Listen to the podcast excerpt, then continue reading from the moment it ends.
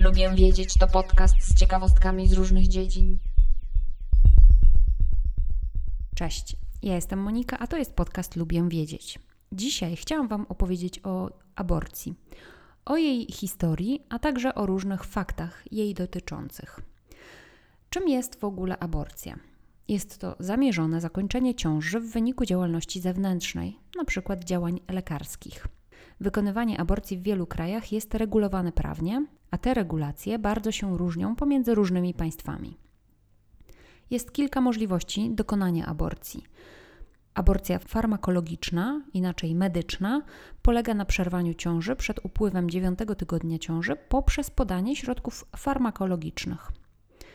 Aborcja chirurgiczna to rozszerzenie szyjki macicy i odessanie płodu pod ciśnieniem, które jest możliwe w 7 do 12 tygodnia ciąży, lub aborcja chirurgiczna może polegać także na wyłyżeczkowaniu płodu.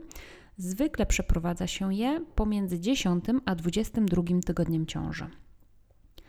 Aborcję można również wywołać za pomocą wywołania akcji skurczowej za pomocą różnych hormonów.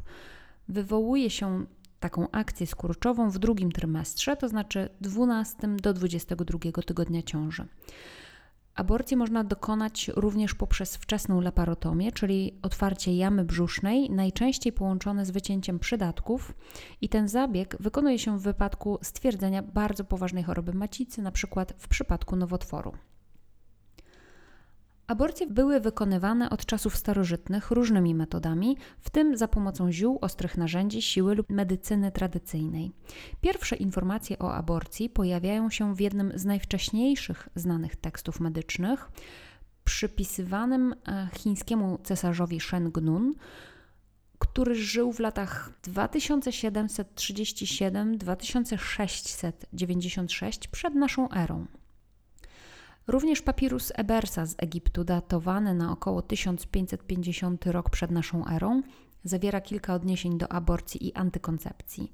W czasach Cesarstwa Rzymskiego wielu pisarzy wspomina o aborcji, w tym np. satyryk Juwenal, który pisał o naszych zdolnych aborcjonistach. A pisma perskiego lekarza z X wieku, Al-Razi, zawierają instrukcje dotyczące przeprowadzania aborcji za pomocą różnych narzędzi. Jedno z najwcześniejszych znanych artystycznych przedstawień aborcji znajduje się na płaskorzeźbie w Kambodży, w Angkor Wat, i jest ono datowane na rok około 1150. Jeden z reliefów tej płaskorzeźby pokazuje dokonanie aborcji poprzez uderzanie brzucha tłuczkiem do moździerza. W starożytnej Grecji już za czasów Hipokratesa i Arystotelesa próbowano rozstrzygnąć, czy aborcja powinna być dozwolona, czy nie.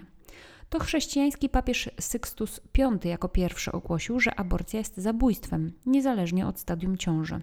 Chociaż już 3 lata od wydania tego oświadczenia w 1588 roku następca Sykstusa V cofnął to oświadczenie. Przez większą część swojej historii Kościół katolicki był podzielony co do tego, czy wczesna aborcja jest morderstwem, i milcząco zezwalał na wcześniejsze aborcje, a także nie odegrał jakiejś bardzo aktywnej roli w zwalczaniu ciąży do mniej więcej XIX wieku.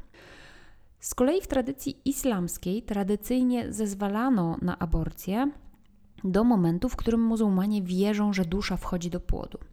A ponieważ nie było to jasne, kiedy się to dzieje, kiedy ta dusza właśnie wchodzi do płodu, to liczono mniej więcej od 40 dni do 120 dni po poczęciu.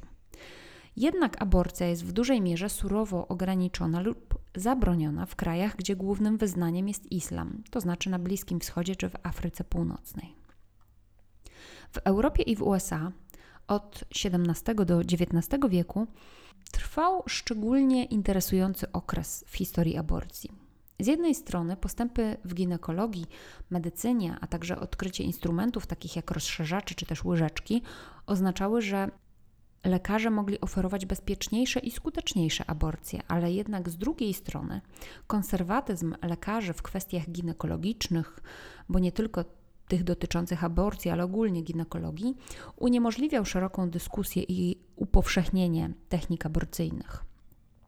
W tym samym czasie, gdy lekarze nie zawsze pozytywnie reagowali na prośby pacjentów o aborcję, rozkwitła szeroko rozpowszechniona kultura przeprowadzania aborcji przez innych. To znaczy przez innych niż wykształceni, wykwalifikowani lekarze.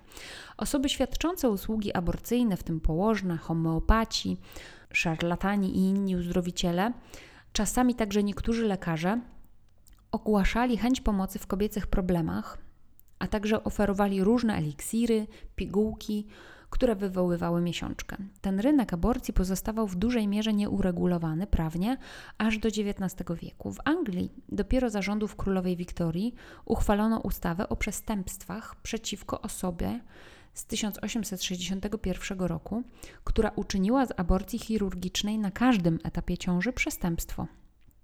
W Stanach Zjednoczonych około 1850 roku rozpoczęto energiczną kampanię antyaborcyjną i już w latach 70. XIX wieku wszystkie stany uznawały aborcję za przestępstwo.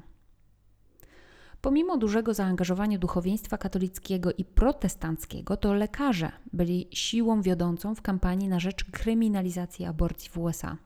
Amerykańskie Stowarzyszenie Lekarzy, założone w 1847 roku, argumentowało, że aborcja była zarówno niemoralna, jak i niebezpieczna, biorąc pod uwagę niekompetencję wielu praktykujących w tym czasie. Według wielu uczonych dążenie Amerykańskiego Stowarzyszenia Lekarzy do zakazania aborcji stanowiło część szerszej i ostatecznie skutecznej strategii, która miała na celu postawienie tych zwykłych lub wyszkolonych na uniwersytetach lekarzy na pozycji zawodowej dominacji nad szerokim zakresem tych nielegalnych szarlatanów, którzy praktykowali swobodnie w pierwszej połowie XIX wieku.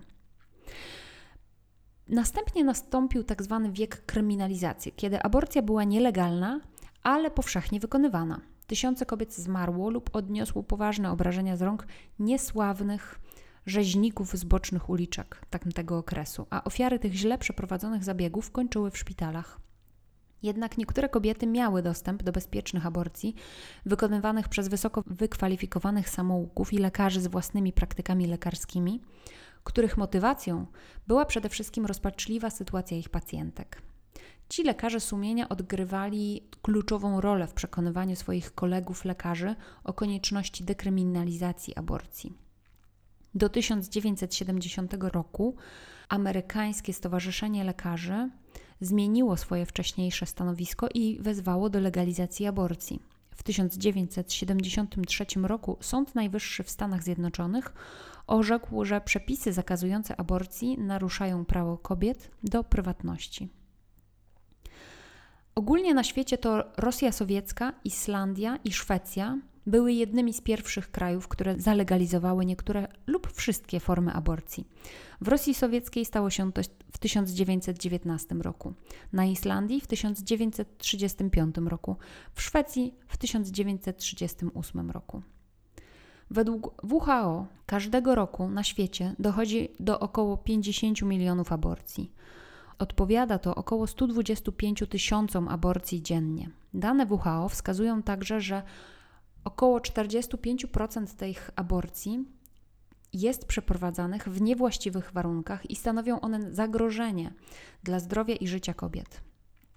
Według WHO ponad 22 tysiące kobiet umiera rocznie w wyniku powikłań po niebezpiecznej aborcji, a od 2 do 7 milionów kobiet każdego roku doświadczyło aborcji, po której doznało długotrwałych uszkodzeń lub chorób spowodowanych poprzez niepełną aborcję, zakażenie, posocznicę, krwawienia i uszkodzenia narządów wewnętrznych, takie jak np. nakłucie lub rozerwanie macicy.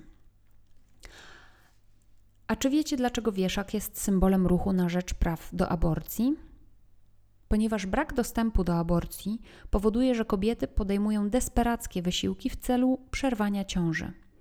Do tych metod należą próby rozerwania worka owodniowego wewnątrz macicy ostrym przedmiotem, np. niezagiętym drucianym wieszakiem na ubrania, drutem do dziergania, patykiem, a nawet długim ptasim piórem. Ta metoda może powodować infekcję lub uszkodzenie narządów wewnętrznych, np. perforację macicy lub jelit, prowadząc do śmierci. Macica mięknie w czasie ciąży i jest bardzo podatna na przekłucia. Inną metodą na usunięcie niechcianej ciąży w sposób domowy było pompowanie toksycznych mieszanin, takich jak np. papryczki chili, czy też chemikalia, takie jak ałun, lizol lub trucizna roślinna do organizmu kobiety. Ta metoda mogła spowodować, że kobieta ulegała poważnemu zatruciu, a nawet umierała. Wykonywanie aborcji bez nadzoru lekarza przez samodzielne podawanie leków poronnych dostępnych bez recepty lub leków uzyskanych nielegalnie za pomocą leków niewskazanych do aborcji, ale o których wiadomo, że powodują poronienie lub skurcze macicy, to także jeden ze sposobów na aborcję. Leki wywołujące skurcze macicy to takie, które zawierają hormon oksytocyny, prostaglandyny lub na przykład alkaloidy z poryszu. Ryzyko przyjmowania takich substancji na własną rękę obejmuje różne poważne konsekwencje, np. pęknięcie macicy, spowodowanie nieregularnej akcji serca, wzrost ciśnienia krwi lub spadek ciśnienia krwi, niedokrwistość wymagającą transfuzji, problemy sercowo-naczyniowe, obrzęk płuc, a nawet śmierć. Statystyki pokazują, że im bardziej restrykcyjne jest prawo zakazujące aborcji, tym więcej jest przeprowadzanych aborcji nielegalnych i tym większe jest niebezpieczeństwo dla zdrowia i życia kobiet. Dziękuję za wysłuchanie dzisiejszego odcinka podcastu Lubię Wiedzieć. Zachęcam do subskrypcji, do zaglądania do notatek każdego odcinka, bo tam zawsze zamieszczam linki do źródeł informacji. Zapraszam także na profil facebookowy lub instagramowy podcastu. W obu miejscach szukaj hasła Lubię Wiedzieć. Tam zamieszczam dodatkowe nowinki. Jeśli chcecie z kolei posłuchać o książkach, które czytam, to zapraszam na mój drugi podcast Fiszkowa Kartoteka. Do usłyszenia, cześć!